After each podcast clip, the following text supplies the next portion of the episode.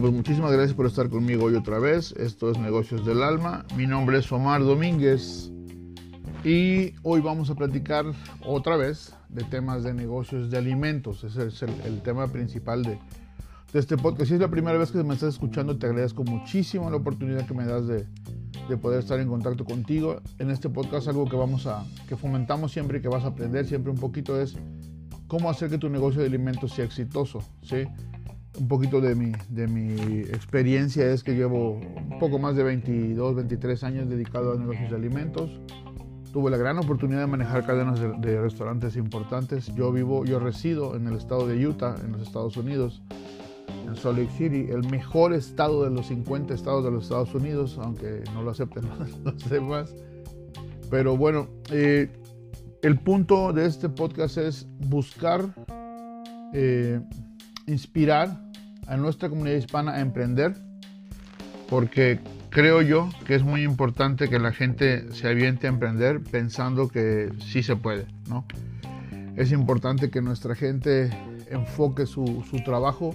Somos una, una comunidad que trabaja durísimo, que trabaja mucho, no solamente muchas horas, sino que muy intensamente, somos sumamente eficientes en lo que hacemos y muchas veces lo que necesitamos es un pequeño impulso para dedicarnos a algo que sea más eh, lucrativo para nosotros mismos como, como comunidad, como familias, como, como entorno. ¿no?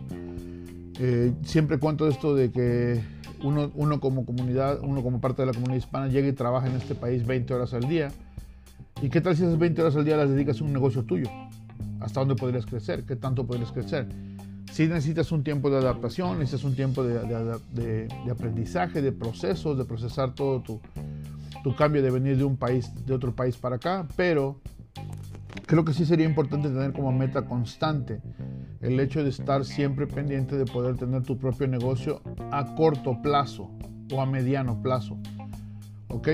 A mí me costó, yo tengo 20 años aquí, un poquito más de 20 años aquí, en Estados Unidos y me costó trabajo. A mí me, yo empecé negocios míos aquí en 2006, tenía cuatro años aquí, pero no empecé haciendo negocios de alimentos, yo empecé buscando vender camisetas y vender diferentes cosas porque siempre he sido muy inquieto para hacer negocio, pero hace un buen tiempo que me di cuenta que lo mío realmente son, los alimentos, entonces me, dediqué mucho a prepararme, a esforzarme, a que eh, tuviera yo un, perfil importante para poder ofrecer. La verdad que nunca pensé que pudiera yo tener un podcast y que me fuera bien con él y, poder eh, generar contenido de lo que estoy haciendo.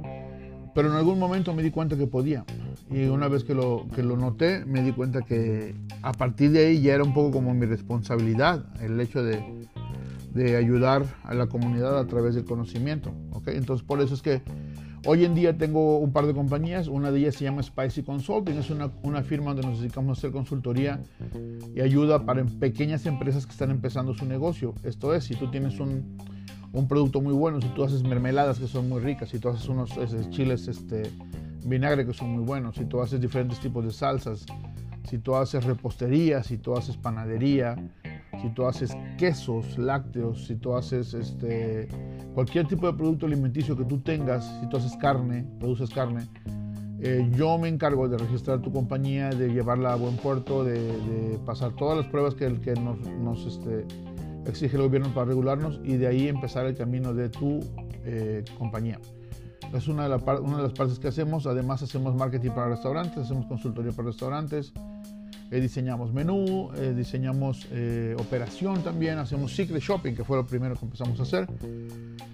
Entonces, en base a todo este conocimiento, lo que hacemos ahora, hacemos diferentes tópicos durante la semana para poder hablar un tópico que ayude a que tu negocio crezca. Trato siempre de adaptarlo a que funcione a muchos tipos de negocios, sin embargo, mi principal enfoque siempre son los negocios de alimentos, puesto que ahí es donde yo tengo toda mi experiencia. ¿ok? Bueno, el tema de hoy, lo que vamos a charlar hoy es puntos que nos pueden hacer a que nuestro negocio sea exitoso, ¿ok? Muchas veces estamos operando y estamos desgastados y estamos este, quemados ya, consumidos de, energía, de, pasarnos todo el día en el, negocio. Y de, el otro día escuchaba a alguien que decía, es que te duermes con el, eh, eh, pensando en el negocio y te levantas pensando en el negocio, trabajas 24 horas prácticamente y aún así no vemos la luz. No, no, no se ven los ahorros, no se ve el dinero, no se ve. Sin, sin, embargo, siempre estamos ocupados. Entonces, hay algunos puntitos que debes de cuidar. Específicamente vamos a hablar de si tienes un restaurante. Un restaurante tiene que cuidar muchos, muchas cosas. Y una de las cosas que a mí siempre me dio muy, mucho resultado y que recomiendo mucho es portion control. Controlar las porciones de lo que estás haciendo. No significa que todos sepan cuánto lleva un plato, todos sepan cuánta carne lleva tu plato, todos sepan cuántas cucharadas de, de, pasta, de arroz, cuántas onzas, cuántas eh, onzas de papas. No basta con que la gente lo sepa, se trata de que lo haga. ¿sí? Muchas veces a mí me tocó que yo hablaba con mis. Yo, era manager y era de manager de un restaurante o manager de una cadena de restaurantes y manejaba varios al mismo tiempo. Y yo hablaba con los, managers de turno, por ejemplo, y les decía, ok, ¿cuánto es. ¿Cuánto lleva de papas tal producto? ¿Cuánto lleva de pasta tal producto? ¿Cuánto lleva de arroz o de frijoles? ¿Cuánto lleva de esto? Todos lo sabían. Pero a la hora que yo les hacía un test pesando el producto, todos reprobaban, todos. ¿Por qué? Porque no es lo mismo tener la teoría en la cabeza que tener la práctica ¿no? en, la operación en sí. Entonces yo te recomiendo, si tú sirves, si en tu menú tú tienes un minuto para evaluar, ok, este es mi menú, ¿qué puedo porcionar, preporcionar desde antes? ¿Ok? Puedo porcionar las papas, puedo porcionar sweet potatoes, puedo porcionar tater tots, puedo porcionar onion rings, puedo porcionar eh, bolsas de pasta, puedo porcionar onzas de camarón, onzas de carne, onzas de pollo, todo para que cuando sale una orden agarras una bolsa y es la, porción exacta, pesada y medida. Si Esto significa que no vas a perder ni un solo centavo en portion, en, eh, dando las porciones más grandes, y esto no afecta la velocidad a la que trabajas. En muchos casos te ayuda a agilizarlo. Sí requiere un trabajo de fondo porque requiere que el área de preparación se encargue de porcionar esto, pero es súper, súper, súper lucrativo porque te va a ayudar, número uno, a ahorrar dinero. ¿Sí? Te va a ayudar a que no des comida de más. Ese es un, ese es un punto súper importante. Y número dos, te va a ayudar a tener un producto consistente, que la gente siempre tenga la misma cantidad en su orden. Muchas veces cuando la gente no tiene consistencia, uno piensa es que estamos dando de más y la gente se está llevando un producto que vale más o menor precio. Sí, esa es una. Pero la otra es cuando das de menos y entonces el cliente no regresa porque le diste menos en su porción. Sintió que no, no era balanceado en lo que estaba pagando con lo que le estabas dando, entonces no regresan. Entonces esa consistencia también es derivada de este eh, control de las porciones. Muy sencillito. Tu bolsita de plástico, de esas cajitas, hay cajitas que traen hasta 2000 bolsitas, me parece que son. Cuesta como 16 dólares y con eso tienes 2000 porciones exactas de producto para que puedas generar ahorro y consistencia en tu negocio. ¿Ok? Otra cosa que también sirve mucho, y esto para este ejercicio que te voy a mencionar ahora, tienes que evaluar un punto muy claro, ¿ok? Analiza qué tan grandes son las porciones que estás sirviendo en tu plato. Ya no estoy hablando de la porción individual de carne, de, pasta, de camarón, de papas, no, no, estoy hablando del plato como tal. ¿Qué tan grande es? Es un plato que alcanza para dos personas, es un plato que la gente no se lo puede terminar, es un plato que te genera que la gente te pide una caja para llevárselo. Si es así, tienes que reajustar el tamaño de tu plato. ¿Por qué? Porque si tú das un plato que es muy grande, porque, no sé, porque a ti te gusta, porque por lo, por lo que sea, ¿sí?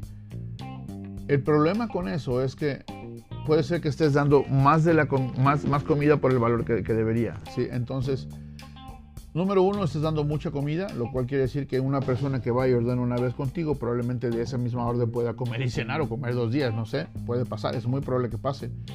Y la otra cosa es que te genera un gasto porque todo el mundo quiere una caja para llevarse la comida. Hoy en día el empaque es muy caro y te ahorrarías dos cosas muy buenas si hicieras ese pequeño ajuste de reducir tus porciones en caso de que estén oversized, que sean muy grandes.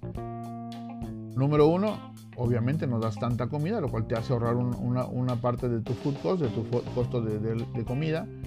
Y la otra te hace ahorrar en el empaque una caja y una bolsa. ¿sí? Créeme que si haces a final de cuentas del mes, haces cuentas a final de, mes de lo que gastaste en cajas y, bolsas, es muy probable que sea una buena cantidad y si lo multiplicas por el año entero, ya fue una buena cantidad. Entonces es muy fácil de solucionar.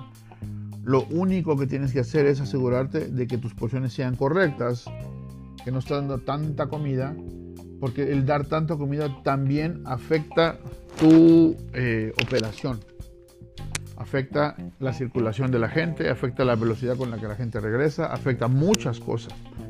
Muchas, muchas cosas. Entonces es muy importante que lleves un control óptimo porque de esa forma ahorras y haces plata. A eso veniste, para eso empezaste el negocio, para hacer plata, ¿ok? Bueno, vamos a hacer un corte ahorita y regresamos en un segundito. No se me vayan, ¿ok?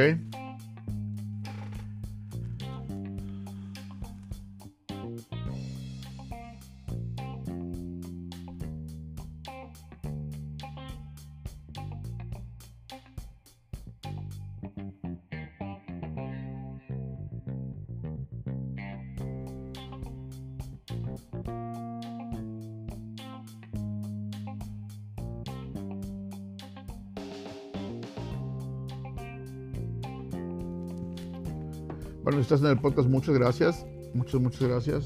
Este, estamos empezando este podcast. La verdad que tenía muchas ganas de grabar este tema porque ya lo habíamos platicado.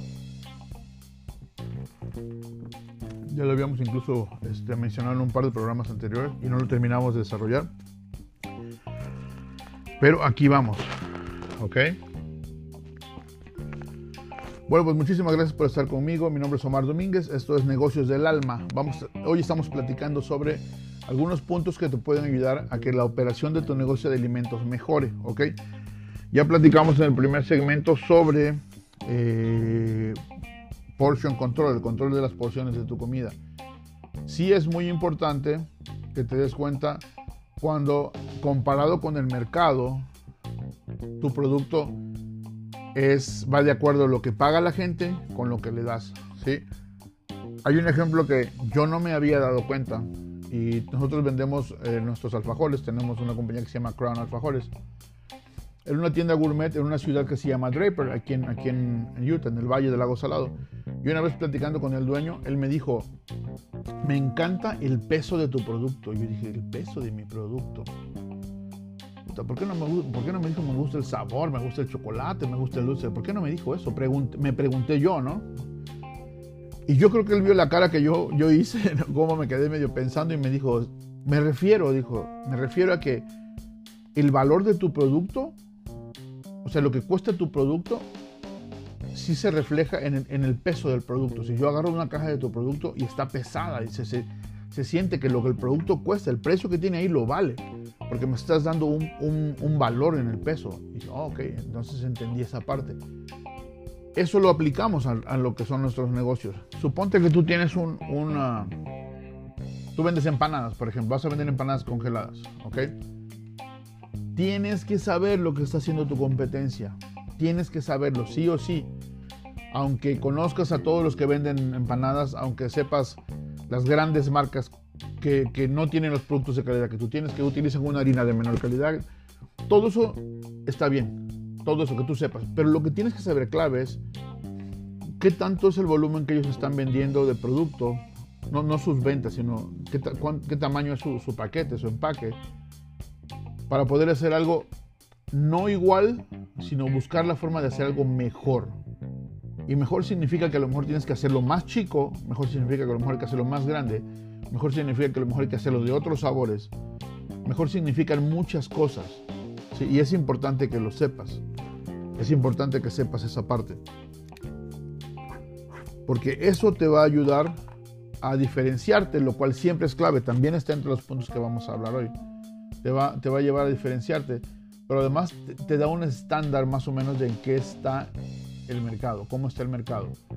Hay muchas compañías, hay, uno, se da cuenta, tú ves un restaurante en, un centro comercial y hay dos o tres alrededor y después vas a otro centro comercial en otra ciudad y están los mismos restaurantes casi siempre juntos. Bueno, eso no significa necesariamente que son una misma compañía, un, un mismo corporativo, eso significa que esas compañías se enfocan en el mismo mercado. Por eso tú tienes que saber cuál es tu mercado, porque si, si, tu, si la empresa que es tu mayor competencia está en un punto en el que le está yendo bien, probablemente ese mercado también te acepte a ti. Entonces tienes que saber eso. Es una, es forma de generarte ventas. ¿sí? Hay cosas que tienes que, que, estar pendiente siempre y una de ellas es tu competencia. ¿sí? Yo aquí en el estado de Utah eh, conozco todas las personas que tienen específicamente un rubro, que venden específicamente un tipo de comida. Yo sé todo lo que están haciendo yo sé todo lo que están pensando, yo sé todo, todos los movimientos que van a hacer. ¿Por qué? Porque siempre estoy pendiente de qué es lo que están haciendo. Siempre. Para mí es importante. ¿sí? Y no necesariamente porque sea mi competencia, sino porque son un mercado en el que estoy muy involucrado. Entonces, de esa forma yo sé cómo van a hacer, qué van a hacer, cómo van a reaccionar y siempre estoy ahí para, para poder eh, aprovechar lo que necesitan hacer y obviamente eso generar ventas para mí, ¿ok? Un punto que necesitas saber, y esto también es súper, súper, súper clave, súper clave. ¿Qué es lo que te hace único? ¿Qué es lo que hace que tu producto sea único? ¿Qué es lo que hace que tu restaurante sea único? Si volvemos al tema de las empanadas, ¿qué es lo que está haciendo que tu empanada sea especial si hay, no sé, a lo mejor 8 o 9 diferentes compañías que te hacen competencia en el mercado? ¿Qué tal si en lugar de hacerte competencia en el mismo mercado, qué tal si tú buscas moverte un, un mercado que sea diferente? ¿Qué tal si tú buscas moverte un mercado que tiene ciertas necesidades diferentes de la que, de la que es el mercado natural tuyo? ¿Sí? Piensa algo así. Si, si, si hablamos, por ejemplo, de, de tacos, eh, a mí yo tuve la oportunidad de ser chef de, una, de un uh, restaurante aquí que es una taquería. Es una taquería, pero muy lujosa, muy bonita. Tienen una, una variedad. Su, concepto son tacos y tequila. Y si no me falla la memoria, creo que son 60 diferentes tipos de tequila que ellos tienen. Los tacos son eh, algo muy elaborado, lo que ellos hacen. Hacen tacos de pato, hacen tacos de, de vegetales, hacen tacos bastante únicos. Y eso fue parte de lo que les dio diferencia. El dueño es un chef muy, muy, muy bueno, muy capaz, con mucho conocimiento en, en comida mexicana, mucho conocimiento en chiles específicamente, y eso hacía que él pudiera ofrecer a su clientela una variedad de tacos. El taco es un producto que todo el mundo ama en este país.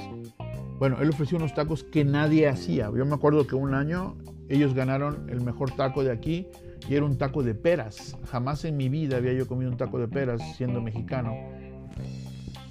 Y nunca había en México un taco de peras. Sin embargo, dentro del menú de ellos había, habían, habían determinado que ese había sido el mejor taco. ¿ok? Me refiero a este punto porque lo que ellos encontraron fue que había una comunidad de gente que estaba queriendo tacos, pero no comía birria, no comía carne asada, no comía eh, barbacoa, comían comida un poco más saludable, comían más vegetales y frutas, comían este, proteínas que no eran de origen animal. Entonces, ese mercado llegó a este lugar porque ellos tienen unos tacos con ese perfil. Entonces, ¿qué hicieron? Del perfil del mercado natural de los tacos, ellos encontraron un nicho dentro de ese mismo gran mercado donde se especializaron y son sumamente exitosos. Créanme que les va muy bien. Yo me acuerdo que eh, viernes y sábado en la noche era una locura ese lugar. Incluso desde miércoles, miércoles, jueves, viernes y sábado era muy, muy ocupado. A pesar de que aquí en Utah se, hace Taco Tuesday los martes no eran tan ocupados ni los lunes, pero del miércoles en adelante era la locura. Porque además de que el lugar es muy bonito, la combinación de comer tacos y tequila era, era algo que a la gente le gustaba. Y si todavía dentro del menú había una, una serie de tacos que eran excesivamente únicos y que tenían mucho pegue, que tenían muy buen sabor, pues obviamente pues ahí estaba, ¿no? En ese lugar también fue, ahorita que voy a mencionar porque me acabo de, me acabo de acordar esa parte, eh, ahorita que dije del pato, hacíamos, hacíamos unos tacos de pato y el pato se porcionaba. Entonces era muy, muy bueno, muy bueno que cada taco de pato iba exacto, ¿no? de, hecho, de hecho, todo se porcionaba en ese lugar. Ese lugar tenía unos, conceptos muy buenos, eh, yo aprendí mucho en ese lugar, la verdad que sí. Y, y, eso, ese perfil tan único que ellos tenían los ayudaba a que traían gente que les gustaba el menú, por tener productos que nadie más ofrecía. Yo me acuerdo cuando recién entré, eh, platicando con la, gente que ya trabajaba ahí, me decían, aquí pasa que llegan muchas familias de, gente de, mexicanos que vienen buscando tacos muy tradicionales y se comen uno o dos y se van porque no somos una taquería tradicional, o sea, no tenemos, por ejemplo, no tenían burritos, que todo el mundo vende tacos y burritos, no teníamos quesadillas, eran exclusivamente tacos. Sí, entonces, o son más bien, porque es una compañía que sigue muy exitosa. Pero lo que voy es que era sumamente importante el hecho de haberse distinguido de los demás, haber hecho un diferenciador. Otra cosa que ellos hacían muy diferente es que no había abrelatas adentro del restaurante y no había microondas. Entonces todo era hecho desde cero, no había nada que viniera de una lata, no había una salsa, no había una nada, nada, todo lo hacemos ahí. Y otra cosa que aprendí ahí, porque también en, los puntos que vamos a hablar, vamos a hablar de cómo ahorrar, algo que yo aprendí muy bien ahí y que me dio mucho gusto aprender fue que ellos aprovechaban todo.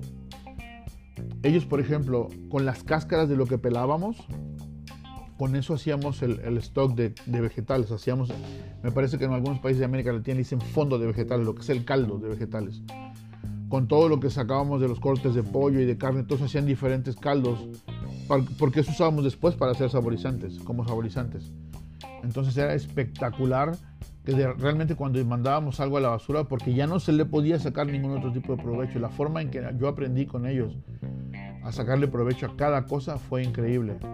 ¿Sí? Además el volumen de, ventas que se manejaba para mí era, me encantaba porque siempre estábamos súper ocupados y el equipo de trabajo ese fue uno de los restaurantes donde yo llegué y todos los cocineros eran unos súper cocineros, pero de verdad, súper cocineros. Siempre me tocó estar en un lugar donde había uno o dos que eran muy buenos y los demás eran como regularzones o, o muchas veces novatos, muchas veces gente que estaba aprendiendo. Ahí no, ahí no se podía porque tú entrabas a ese lugar y todos eran unos tremendos cocineros, entonces no se podía tener alguien que no estuviera al nivel de ellos porque no aguantaba. Entonces, me gustó mucho, aprendí mucho de ellos, gente muy hábil en muchos aspectos. Eh, eh, la verdad que a mí me gustó mucho ese lugar. Lamentablemente no duré mucho, estuve solamente como año y medio, yo pienso, porque bueno, salieron más oportunidades y me tuve que ir. Pero la verdad que eh, aprendí mucho, específicamente esa parte de hacer porciones, controlar sus porciones y la otra fue cómo hacer tu producto único y después atraer un mercado único a que pruebe lo que tú estás haciendo. Pero bueno, vamos a hacer un corte y volvemos en un segundito, no se me vayan.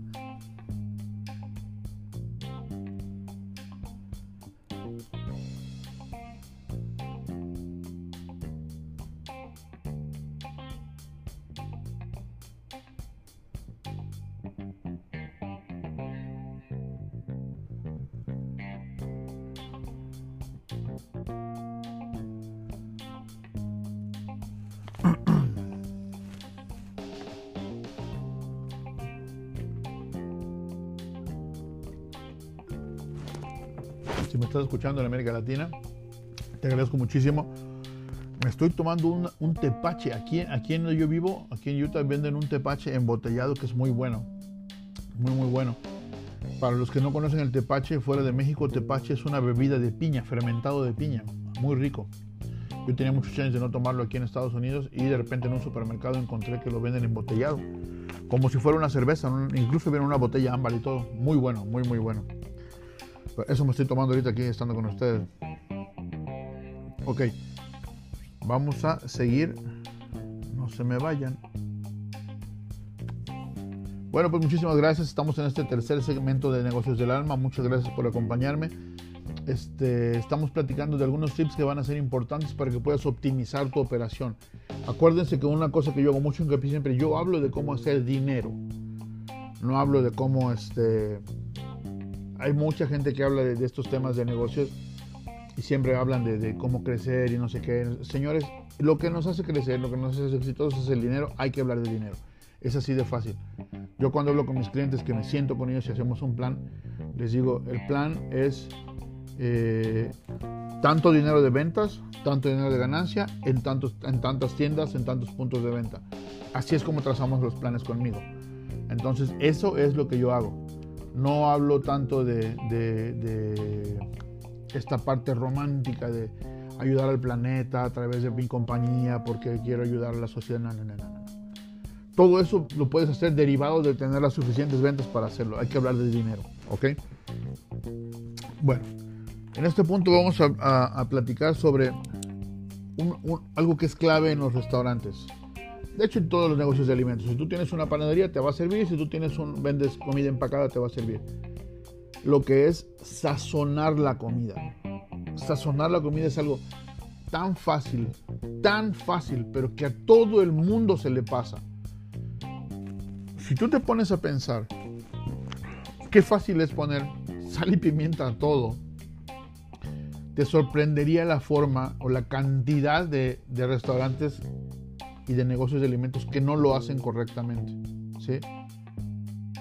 A mí me costaba, me costaba mucho trabajo cuando yo manejaba restaurantes, cuando yo estaba a cargo de la cocina principalmente. Yo siempre fui mucho de ver hacia dónde iba el plato y, si, si, era una cocina abierta donde yo podía tener acceso a ver a la gente, veía yo cómo estaban comiendo lo que yo había hecho. Cada plato que sale de tu cocina, escucha bien que te voy a decir, cada plato que sale de tu cocina tiene que representarte. Tiene que ir al nivel de la calidad que tú crees que tienes en tu compañía. Cada comida que tú sales, que tú sacas de tu, cocina, tiene que ir perfecta. Si tú crees que tú no eres una, una, cocina perfecta, tú no eres un negocio perfecto para ofrecer tu producto, tienes que cambiar de rubro. Cada producto que tú saques tiene que ir perfecto. Esto es cuando se sienta el plato, cuando se pone el plato en la mesa y la gente está sentada comiendo, tú tienes que darte cuenta cómo la gente disfruta tu comida. ¿sí? es mucho más reconfortante que alguien te diga que qué buena estuvo tu comida a que te den una propina. Mucho, mucho más reconfortante. Si yo sé que las palabras no van al banco, pero emocionalmente es mucho más reconfortante. ¿Por qué? Porque es un reconocimiento a lo que haces. ¿Sí? Si yo voy a un lugar, yo sé que el chef, yo aquí por ejemplo conozco muchos chefs, yo sé que el chef es un chef muy bueno, que tiene muchos años, que es especialista en lo que hace y no sé qué, y yo recibo la comida y tengo que ponerle sal y pimienta, como que algo no estuvo muy bien, ¿sí? Algo no estuvo muy bien. Y es bien sencillo de hacerlo. Sin embargo, es algo que hace mucha diferencia. Analiza la forma en que estás sazonando tu comida. Yo sé que este punto pareciera muy obvio, yo lo sé. Sin embargo, no es tan obvio porque sigue pasando. Hace unos días yo tenía ya desarrollado el, proyecto. Este, eh, bueno, nosotros tenemos los, programas elaborados varias semanas antes, escritos, los puntos que vamos a hablar. Y este domingo nos sentamos a ver Restaurant Impossible. Y dos de los capítulos que vimos, el principal problema en la cocina es que no tenía sazón la comida, no tenía sal y pimienta, no le habían sazonado. Y era un restaurante que tenía veintitantos años abierto y otro que tenía creo que once. O sea, es un montoncísimo de tiempo abierto como para cometer un error tan, tan básico que era no sazonar bien la comida. ¿sí? Entonces, pon atención, fíjate qué es lo que estás haciendo, porque vas a ver un gran cambio cuando logres darte cuenta que necesitas sazonar y que lo hagas. ¿Sí? Y que lo hagas. Muchas veces yo sé que como dueño del restaurante no puedes estar a cargo de todo. De hecho, es incorrecto que estés a cargo de todo. Pero el punto es este. Tienes que tener una persona que se encargue de que el producto vaya perfectamente sazonado. ¿sí? Tienes que estar supervisando que pase. No se trata de que tienes una persona que se hace cargo de eso y si las cosas salen mal, él es el responsable. Sí es el responsable, pero no puedes dejar que pase. Tienes que evitar que eso pase. Tienes que estar implementar sistemas para que puedas cachar o atrapar, más bien dicho, atrapar el, el error antes de que realmente esté pasando. Evitar que pase. Ese es el, ese es el punto que yo quiero que, que, entendamos. Necesitamos evitar ese tipo de problemas porque es algo sumamente sencillo. Sí, es algo sumamente sencillo. No hay nada más terrible que te sirvan un plato y que no tenga sal, por ejemplo. Yo como un poco salado. A mí me pasa muchas veces que, que es porque yo como salado. Pero eh, muchas veces cuando voy a comer con, muchas otras personas que no tienen este perfil que yo tengo de comer salado, eh, la gente me dice, este, le falta un poco de sal. Para mí le faltaba mucha, pero porque yo como salado. Muchas veces yo me doy cuenta que le falta un poquito, eso quiere decir que está perfecta, porque pues, yo siempre quiero un poquito más, ¿no? Pero cuando de plano le falta mucha, bueno, algo, algo estuvo mal, ¿no? Vamos a platicar un puntito que es bien, bien, bien interesante. Y esto tiene que ver no solamente con la operación, sino con la mentalidad. Tienes que buscar la manera de mantenerte positivo.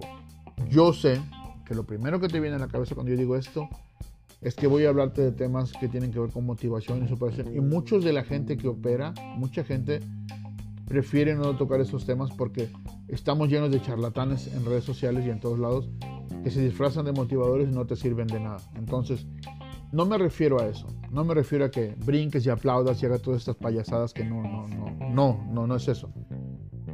Cuando yo te hablo de mantenerte positivo, me refiero a que estamos bombardeados 24 horas al día por los medios, por las redes, por, por el vecino, el amigo, por la gente que está, por el círculo de tantas cosas negativas que es muy difícil mantenerse positivo. Sin embargo, mantenerte positivo te va a ayudar no solamente a que tú estés bien en tu cabeza y, mantengas la sanidad en tu cabeza, sino que además te va a ayudar a que tu equipo te perciba de esa forma y tu equipo empiece a adoptar un perfil positivo. Es muy difícil trabajar en un equipo o manejar un equipo que tiene un perfil negativo. ¿Ok? Y sí se pueden cambiar. Yo tuve una experiencia con un muchacho cuando yo llegué a manejar un restaurante. Él era así como que todo el mundo le tenía miedo. Él no hablaba con nadie. Era un tipo sumamente callado, de un aspecto muy, muy, este, él, se consideraba un tipo muy agresivo. Terminamos siendo muy buenos amigos, pero al principio él era así como, él se sentía así como el malo, el pandillero, el, el, el, malo, ¿no? Y, trataba muy mal a todo el mundo, a las señoras, a, a, todos, a todos, a, al manager anterior, a todo el mundo, al dueño incluso. Y yo empecé a acercarme con él y empecé a llevarme con él, empecé a tener buen contacto, terminamos siendo muy buenos amigos, este, cambió mucho la forma en que él se manejaba y él me decía que lo que él le gustaba de mí es que yo siempre buscaba ver las cosas del lado positivo. Obviamente todo tiene dos lados, ¿no? Pero él me decía que toda la gente que, con la que él había trabajado, no solamente en ese lugar, él tenía mucho tiempo de ser cocinero y era bastante bueno también. Todos los lugares donde me ha tocado trabajar, el manager siempre busca quién tiene la culpa de algo. Y el manager siempre es un huevón que no trabaja, perdón, pero se me fue. Es un, tipo flojo que no trabaja y hay que resolverle todo. Entonces por eso yo siempre trabajo a disgusto. Entonces él ya llegaba con esa actitud negativa porque en su cabeza la persona que estaba a cargo y que él sentía que tenía que representar y que tenía que estar a cargo no solo de la operación, sino de manejar al equipo de una forma buena, no lo hacía. Y aunque yo me imagino que él tuvo managers que fueron muy buenos, pero él no lo veía así. Entonces eso hacía que él sintiera como que él ya estaba de malas desde que antes de llegar, ¿no? Logramos hacernos buenos amigos, él terminó aportando muchísimo más de lo que hacía, porque era un tipo con mucha capacidad, con mucha experiencia. Y yo tenía en ese momento varios cocineros este, que estaban empezando, que estaban unos recién llegados, otros con poquita experiencia y aprovechamos la capacidad de él, él me ayudó a enseñarlos a, cortar, a usar el cuchillo apropiadamente, a rotar comida, muchas cosas que al principio cuando un, cocinero empieza su carrera no las, no las tiene muy claras. Él me ayudó mucho en eso. Carlos se llama el muchacho y muy bueno. Muchos años después me lo encontré, lo saludé con mucho gusto, nos dio mucho gusto saludarnos. No lo he vuelto a ver, pero la verdad que sí me, me, me sirvió mucho darme cuenta que muchas veces si tú te, mantienes positivo, llegas a, como, si, como si fueras inundando a tu grupo, tu equipo, y cambia mucho la perspectiva. Es mucho más fácil alcanzar metas con un grupo que tiene un perfil positivo a uno que tiene un perfil negativo. ¿Sí? Un, un, equipo que tiene perfil positivo probablemente si tú le pones una meta muy difícil, le va a costar trabajo y va a venir y te va a decir, ¿sabes qué? Le estamos dando, pero se ve lejos un equipo, con, un, equipo con perfil negativo, si tú le pones una meta alta, te va a decir eso es imposible. Y ni siquiera va a intentar hacerlo. Ni siquiera la va a intentar porque es un tema de mentalidad. Uno como operador, como dueño, tiene que tener una mentalidad positiva. No puedes hacer hacerlo de otra forma porque afectas no solamente el negocio, sino afectas la vida tuya y la de la gente que trabaja contigo y probablemente la de tus clientes también. Bueno, vamos a hacer un corte y regresamos en un segundito más. No se me vayan, ¿ok? Aquí estamos.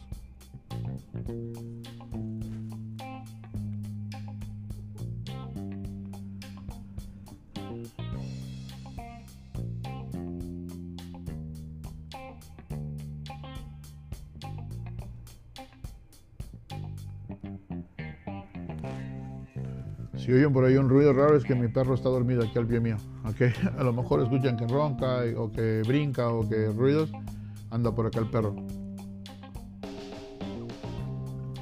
Estamos haciendo algunos cambios y estamos mejorando algunas cosas. Por cierto, les voy a invitar a que el... vayan a YouTube y busquen negocios del alma. Ya estamos en YouTube. Tenemos, me parece que dos o tres entrevistas puestas por el momento. Así que si me estás escuchando en, en alguna plataforma de audio, hazme el paro y ve a la página de Negocios del Alma en YouTube y suscríbete. Te voy a decir como dicen todo el mundo. Suscríbete, activa las notificaciones y la campanita y bla, bla, bla. Por favor, de verdad que a mí me ayudaría mucho. Quiero crecer esa parte. Es para mí importante porque creo que como comunidad tenemos mucho que decir, tenemos mucho que comunicar también. Entonces, todo el mundo está entrevistando gente, quieren entrevistar celebridades, quieren entrevistar gente que está dos o tres escalones más arriba de donde la gente que empieza está. Yo prefiero hacer lo contrario. Prefiero entrevistar gente que está en un, en un, a lo mejor medio pasito más arriba de nosotros, pero que todavía puede decirnos mucho de cómo hizo para llegar ahí, que es exitosa pero que todavía tiene, tengo acceso a, poder hablar con ellos y puede aportarnos muchísimo en lo que estamos haciendo. ¿Ok? Bueno, vamos a arrancar la última parte. Bueno, pues muchas gracias por estar aquí conmigo. Mi nombre es Omar Domínguez. Este es el cuarto segmento del programa de hoy, Negocios del Alma. Hoy estamos hablando, estamos hablando de tips para operar óptimamente tu negocio. Ya platicamos de Portion Control, ya platicamos de cómo ser único, ya platicamos un poquito sobre mentalidad. Eh, en este segmento quiero hablar un poco de como operador, como dueño, como gerente, como lo quieras llamar, como operador, realmente es la palabra más, más este, óptima. Tienes que estar abierto a aprender cosas nuevas y a cambiar. ¿Y a qué viene esto? Es muy probable que dentro de tu equipo de repente vas a va a venir una persona a trabajar contigo que resulta que tiene más experiencia que tú, o tal vez no más experiencia, pero sí tiene otro tipo de experiencia, o sí tiene otro tipo de ideas que te van a ayudar a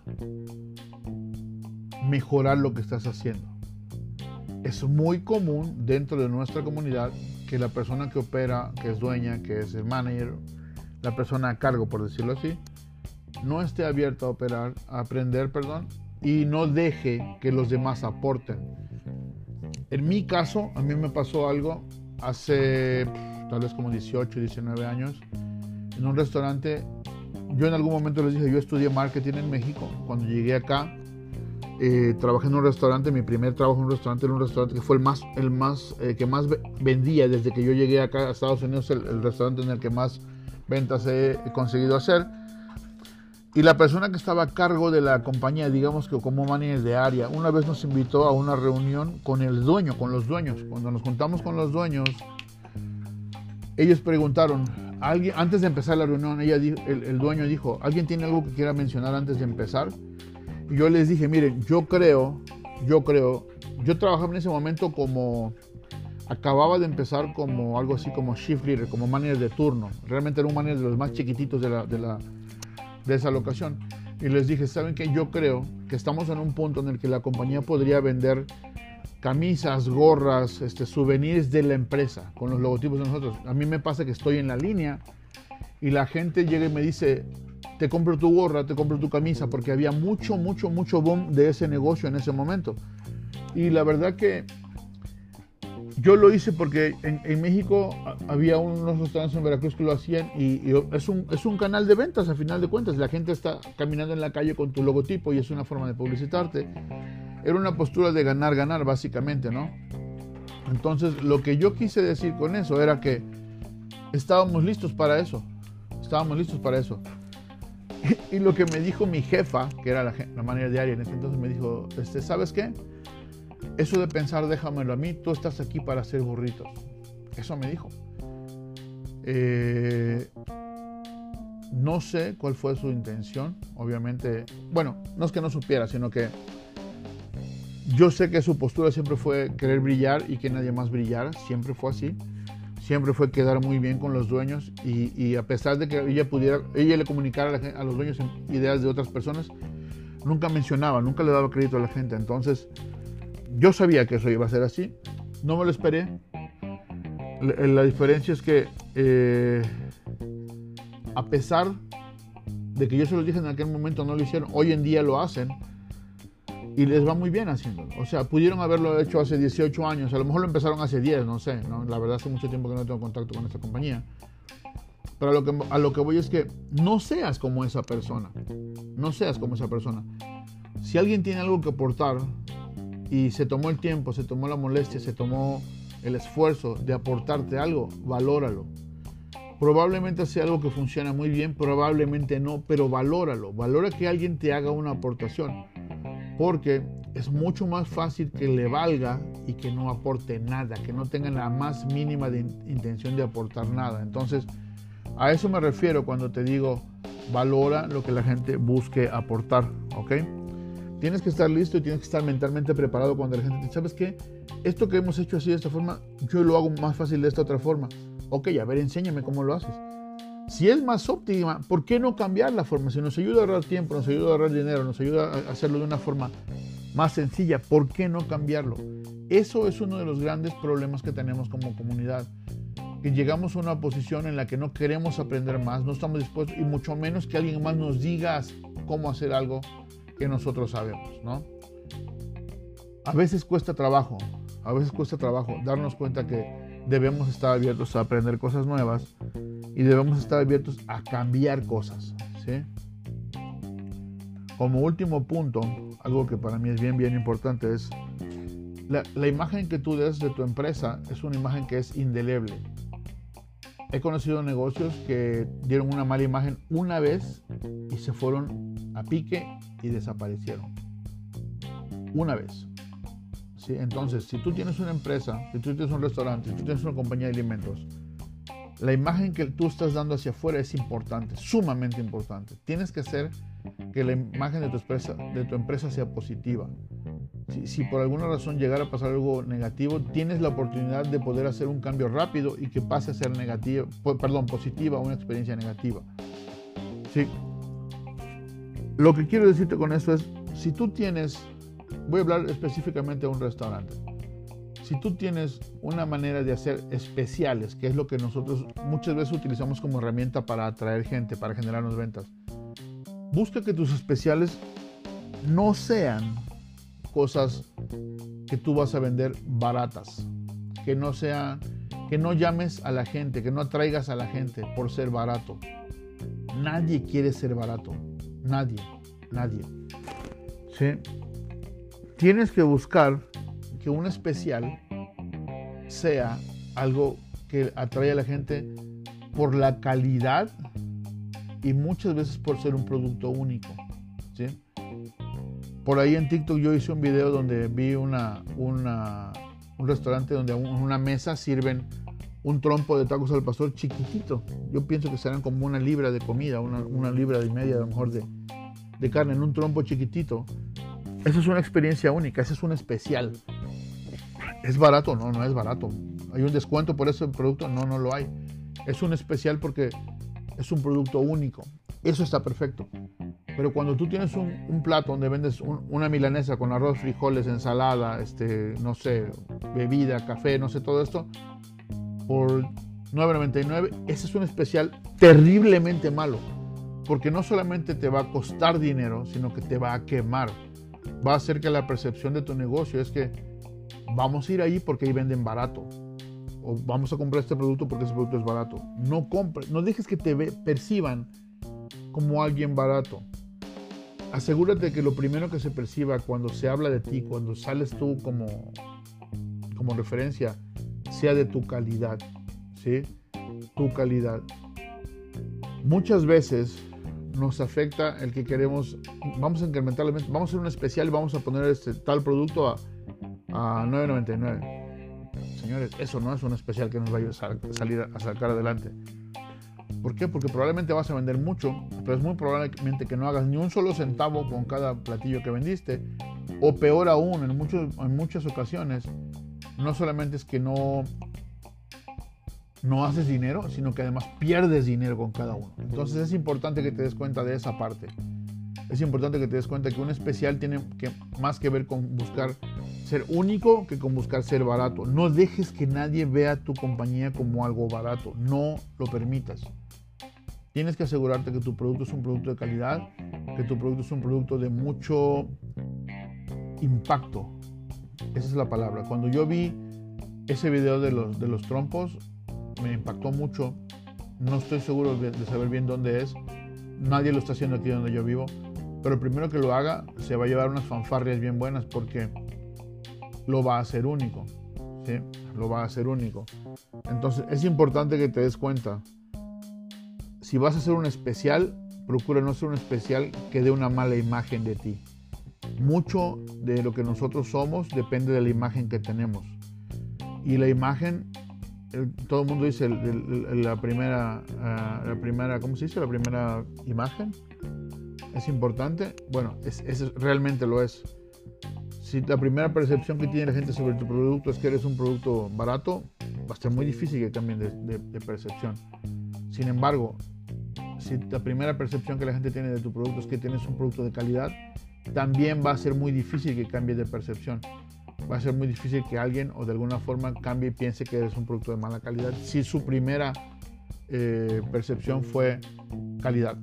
Entonces te invito mucho, mucho, mucho, mucho a que por favor asegúrate que los especiales que hagas hagan, proyecten la imagen de calidad, no de barato, no de precio, de calidad.